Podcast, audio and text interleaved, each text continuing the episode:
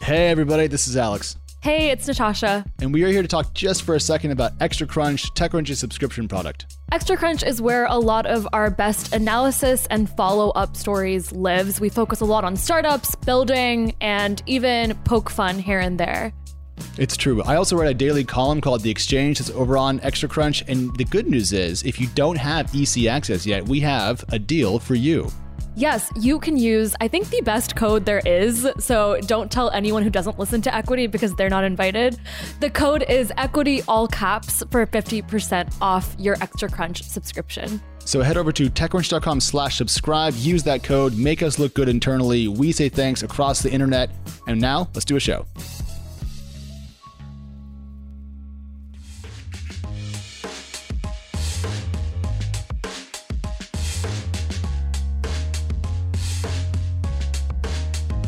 Hello, this is Alex, and you are listening to Equity Monday for February 15th, 2021. Equity Monday, of course, is your first look at the biggest tech news, what's new in the world of startups, and the global markets. Now, today is a holiday in many parts of the world, so we have our first Monday in a long time where the news is not incredibly frantic.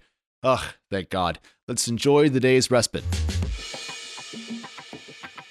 All right, now over the weekend, the recently popular audio chat app Clubhouse, by now I'm sure you've heard of it, began to quote roll out changes to add additional encryption and blocks to prevent Clubhouse clients from ever transmitting pings to Chinese servers. This came after a Stanford Internet Observatory Cyber Policy Center report detailed potential security issues involving a technology partner and the Chinese government's data collection rules. The story matters as it underscores how increasingly balkanized the Chinese internet is, especially from the kind of the US startup world, and how startups in the world must view the Chinese market as part potential and part security risk. And in the wake of the defenestration of Ant's IPO, perhaps a business risk as well.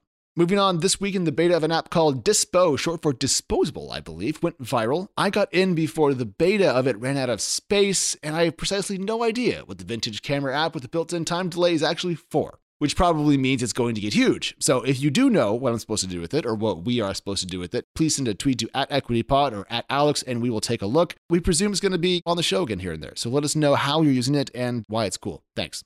Also, over the weekend, a dive into the animosity between Apple CEO Tim Cook and Facebook CEO Mark Zuckerberg was published by the Wall Street Journal. You should read it. And I bring it up not merely to note that you should, but to underscore the rising divide in perspective between internet giants here in the US. Apple and Facebook are feuding over privacy, as Microsoft and Google spar over search engine regulation, with Redmond subtweeting Mountain View's recent threat to pull out of one market or the other. It's not a surprise that we're seeing the ad based tech giants square off against the two that don't live off monetized user attention to third party content. Amazon, you know, it's kind of in the middle of this divide because it has ads and it does tech and it does e commerce and it has Prime, so kind of whatever. But there is a really fundamental shift between these two parties, and they're going to be at odds for a very long time. The joke here is does that put Apple and Microsoft on the same team? I don't know.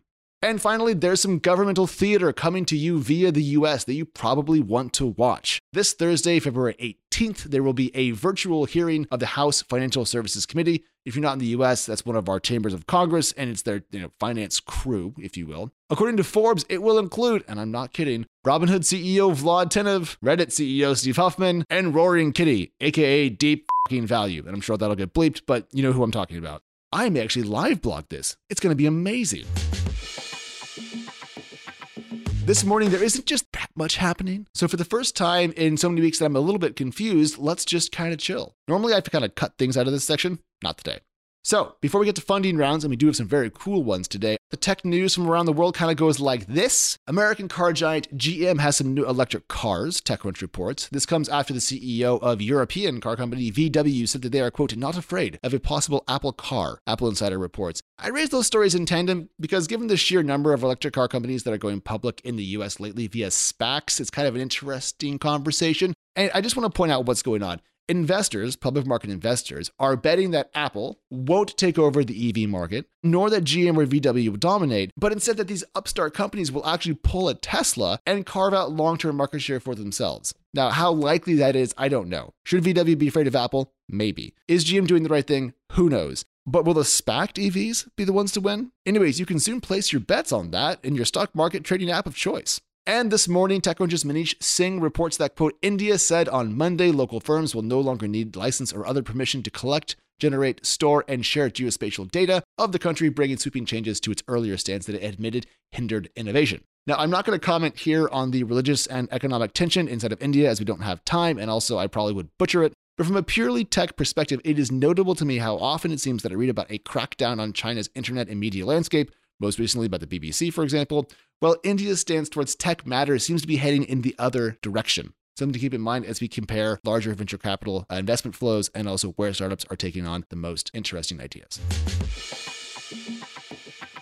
Now, over to funding rounds. Got a couple of neat ones for you. First up, Libeo, L I B E O, which recently raised a 20 million euro Series A. According to tech.eu, Libeo quote, simplifies invoices and payments for SMEs. Now, this round stood out to me as we recently heard about Balance, a B2B payment startup that raised capital and was bet on by both Lightspeed and Max Levchin. Libeo also does B2B payments, so perhaps we're seeing kind of a boom in these startups. Perhaps it's a space that we should pay a little bit more attention to. In a blog post, France based Libeo described its round as its third in 18 months. Hot damn.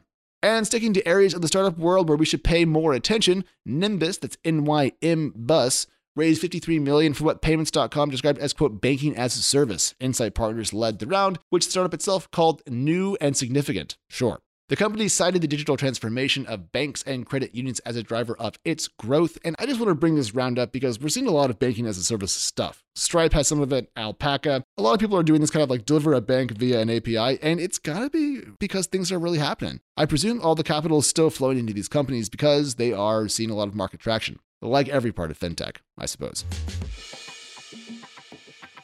All right, and to wrap this morning, we have spent some time lately discussing the pros and cons of venture capital data, kind of over the last couple of weeks. To summarize, safes and other seed stage investing vehicles are hiding a lot of market volume, making it harder to pin down precisely what's going on amongst venture capital investing from certain angles. And we've reported ad nauseum that the later and larger a round is, the more likely it is to leak or be reported on kind of around when it happens. Anywho, all that is to say that my longtime friend and former colleague Gené Teare recently wrote for Crunchbase News that of the 150 billion of venture capital investment that Crunchbase counted up for US-based startups last year, just a single billion of it went to quote black or African American startup founders. You don't really have to worry about the nuances of how long seed stage data can lag reality to grok how stark those numbers are. They're terrible, and hopefully something we can do a lot better about this year as a society.